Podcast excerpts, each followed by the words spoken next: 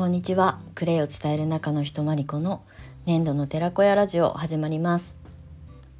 粘土の寺子屋ラジオではクレイセラピスト育成やクレイセラピストの可能性、クレイを伝える人のためのコミュニティについてお届けしております。はい、いちがつにじゅうさんにち月曜日、もう寒いですよね今日はね、あの笠間市内ね、朝から早朝からあの雨、雪混じりの雨、みぞれから始まり、ちょっとね雪に変わって、ついさっきまでねさんさんさんさんと降ってるっていうのかな、すごいねあの大粒の雪が降ってたんですよね。で、あもうこれ積もったらやだなって思ってたんですけど、まあ予報通りね、午前中お昼前にはあの今雪が止んで、あのちょっと落ち着いております。ただ寒い、さすがに雪が降った日なのですごく寒くて、もう今日はねあの外に出ずに、あのお家の中でストーブをあの抱え込むようにしてね、あのパソコンに向かったりとかお仕事しておりますが、週明け早々にねお天気が悪いところ、雪が降ったりとか気温が下がって寒いところだらけだと思うんですけれども、はい、いっしゅうかんの始まりとなりますので、あの無理をせず、あのゆっくりと体を温めながらいっしゅうかんお過ごしください。はい、ということで、えーと、今日は告知はないので本題に入りたいなと思うんですけれども、えっとですね、あの時々ね聞かれるんですよ、生徒さんにとか、あとお友達とかにね、えっと自然療法の中でなんでクレイセラピストを選んだのみたいなことを、まあ、あの自己紹介の中でもねよく私はお話をするんですけれども、実は私はじゅうごねん近く前に、まあ、あの仕事でねあの会社勤めしてた時に、まあ、ちょっと精神的に病んだというかね、疲れ果ててしまったことがあって、あの夜眠れなくなったりとか、あの朝まで仕事をしなきゃいけないようなハードワークを、まあ、ちょっとね経験したことで、なんかねあの自律神経が乱れたりとか、あのストレスが溜まったりということで、なんかすごくこう自分じゃない自分を生きてる感じを経験した時に、まあ一時的にねお薬に頼ったりとか、睡眠導入剤とか飲まないと眠れないぐらいになっちゃった経験が一度あって、でその時にこのままじゃいけないって思って、まあ、大好きだった精油をまず勉強したんですね、自分のために。あのまずは体をトリートメントしてもらって、でそこのサロンに通い始めたら、サロンセラピストさんがねあのアロマセラピーを教える先生でもあったので、まあ、知識も身につけておきたいな、セルフケアのためにっていうこともあって、まあ、そこでねアロマセラピーっていうあの知識をね身につけようと思って通い始めたんですよね。でやっぱり学べば学ぶほど、あと施術を受ければ受けるほど、うん、なんかこうすごくこう不規則な生活をしていたその当時の私からすると、魅力的というかね、本当の自分に戻る感じだったりとか、体が楽になるとか心が楽になるとか、そこのサロンに通う月一のご褒美、私のご褒美としていつも通ってたんですけど、そこでセラピストさんと会ってお話をするだけでも心がほどけていく感じっていうのを実体験としてあの感じた時に、まあ、こういうお仕事ってすごく尊いなとか、あのすごく人を癒すっていうか、こう助ける仕事、私喜んでもらえる仕事なんだなっていうふうに思えたことが、自然療法にあのの世界にね興味を持つきっかけになったんですよね。まあ、あのアロマセラピストさん、サロンオーナーさんに出会ってなかったらまた違ったあの視点、選択だったかもしれないんですけど、私はそのセラピストさんが大好きになってしまって、あの本当に素敵な女性でね、すごく美人だしスタイルもいいしっていうちょっとねおじさん目線みたいなところも入ってくるんですけど、まあ、彼女との出会いが私を自然療法の世界に導くきっかけになってくれたんですね。でアロマセラピーはもともと精油がもともとすごく好きだったので、香りがあ好きだし、精油は、まあ、あの趣味で使っていたのでね、全く知識がゼロから始まったわけじゃないんですけど、まあ、要するに対処療法としてのアロマセラピーの魅力だったりとか、まあ、癒しもそうだし、本当にお手当としてとっても役に立つことを学びの中で知って、やっぱりアロマセラピーいいじゃんっていうね、アロマセラピストっていう、まあ、新しいこう私の今までの過去にない生き方、働き方っていうのもすごく魅力的に映ってったんですよね。ただ私はなんせそのセラピストさんが大好きで尊敬めちゃくちゃしてたので、この人を超えられるようなアロマセラピストには絶対なれないだろうなって思ったんですよね。知識レベルはもちろんのこと、まあ、人としてもそうだし、経験値とかね、あとやっぱり積み重ねてきた実績だったりとかっていうところを、まあ、自分がこれからね、スタートを切って同じように肩を並べてやっていけるかなって思ったら、ちょっとそこは、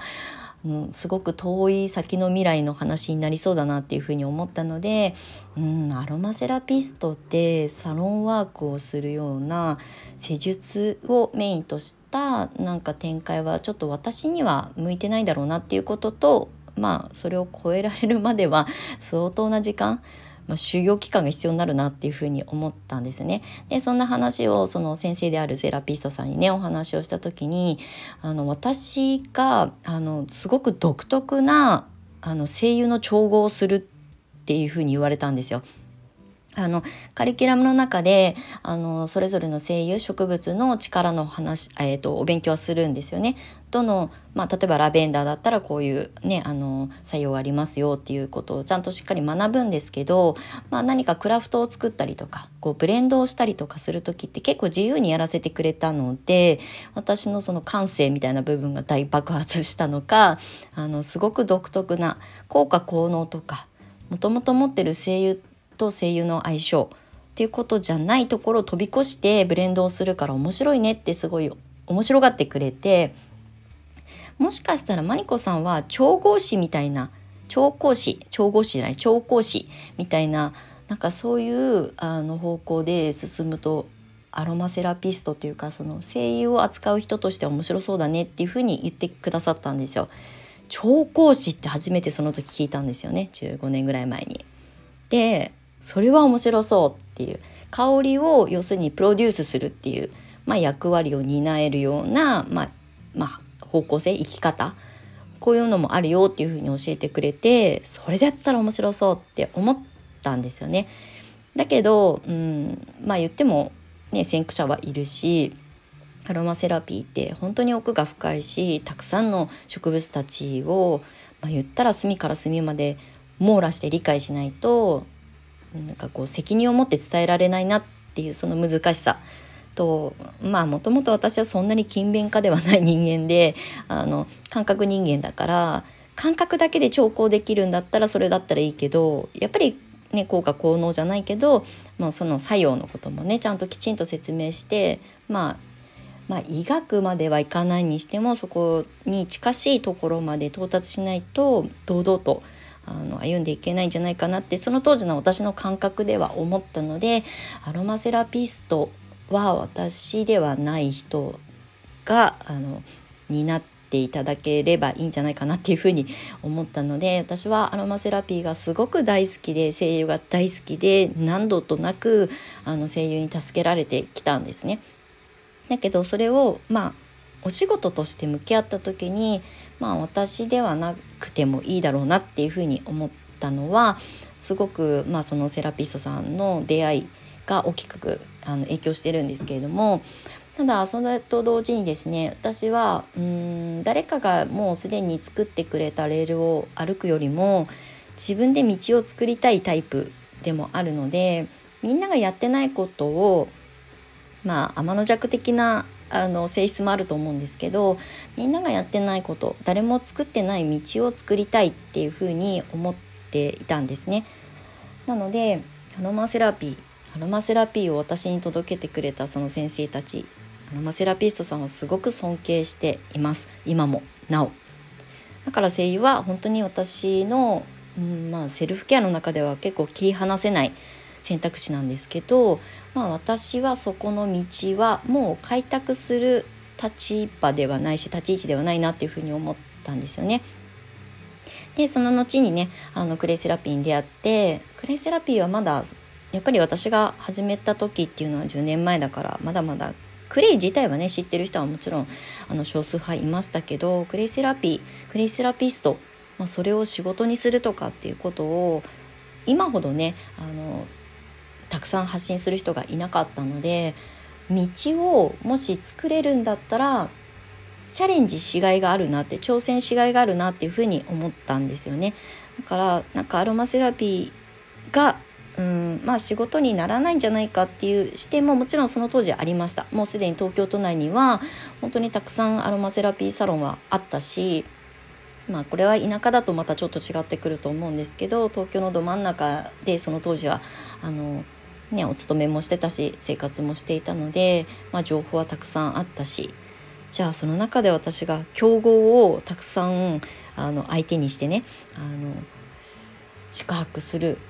まあ未来像がちょっと見えてしまったっていうのもあったので、アロマセラピーをあの当時じゅうごねんまえの東京のあのど真ん中にいた私は仕事として選ぶのはちょっと難しいなって思ったことは正直あったんですけど、それ以上になんか誰もやってないことを道として作ってみたいなっていうまあ大それたことを有名人になりたいとか大それたことやりたいとかじゃなくって、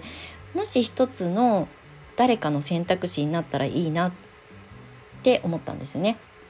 まあそれは私自身の生き方の、あのにもとても大切な影響をもたらしてくれたものだったので、私の生き方、えーとこれからどういうふうにさんじゅうだいこうはんからよんじゅうだいに向けて生きていこうかなって考えてたタイミングだったので、まあ、そこにねあのクレイセラピークレイセラピストっていう役割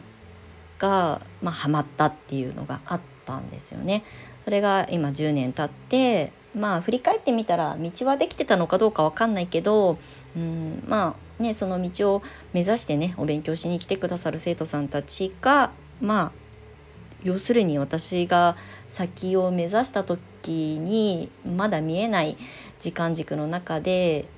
結論も答えも出なかった中で今ちょっとずつその答えが見えてきてる感じがします。そうだからね道を作るってそんなにね大きなことなんか偉大なこうね意味を残すような仕事はねできませんけど、でも私が発信したこととか私がお伝えしていることが誰かのまあちょっと先の未来にね役に立ったらいいなっていうふうに今も思っております。だからねアロマセラピストにまあ志半ばというか目指そうともそんなに思ってなかったけど、まあアロマセラピストっていうあのね、素敵なお仕事をしている方との出会いがあったから私は今クレイセラピストをやり続けられているので、時々ねあの思い出して行きたくなるんですよ。あの渋谷区内にある代々木公園の近くにあるねあのラブランシェっていうアロマセラピーサロンなんですけど、めちゃくちゃねもうまあ私は中身おじさんだからですけどあの女の子がねもう本当にうっとりするような素敵なサロンなんですよ。今はねオーナーさん一人じゃなくて多分あのセラピストさんあのがいるはずなのでお一人じゃないと思うんですけど、とっても素敵なサロンなのでよかったらあの東京都心部に住んでらっしゃる方であの本当にあのプライベートサロンでもうその当時いちにちひとくみふたくみ限定みたいな感じでサロンをされていたのでとっても癒しの空間でした。もし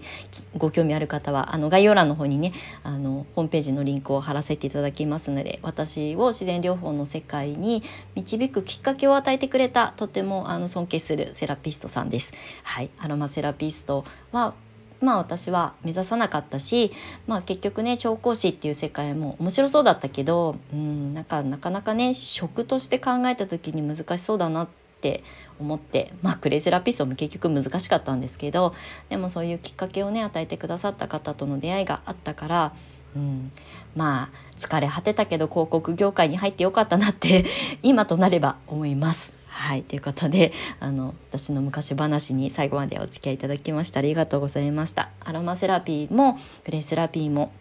自然療法の素晴らしさ全てをなんかこうね伝えていけるようなあの役割を担えていけたらいいなと思っております。はい、今日はめちゃくちゃ寒いあの一日になったのでこのまま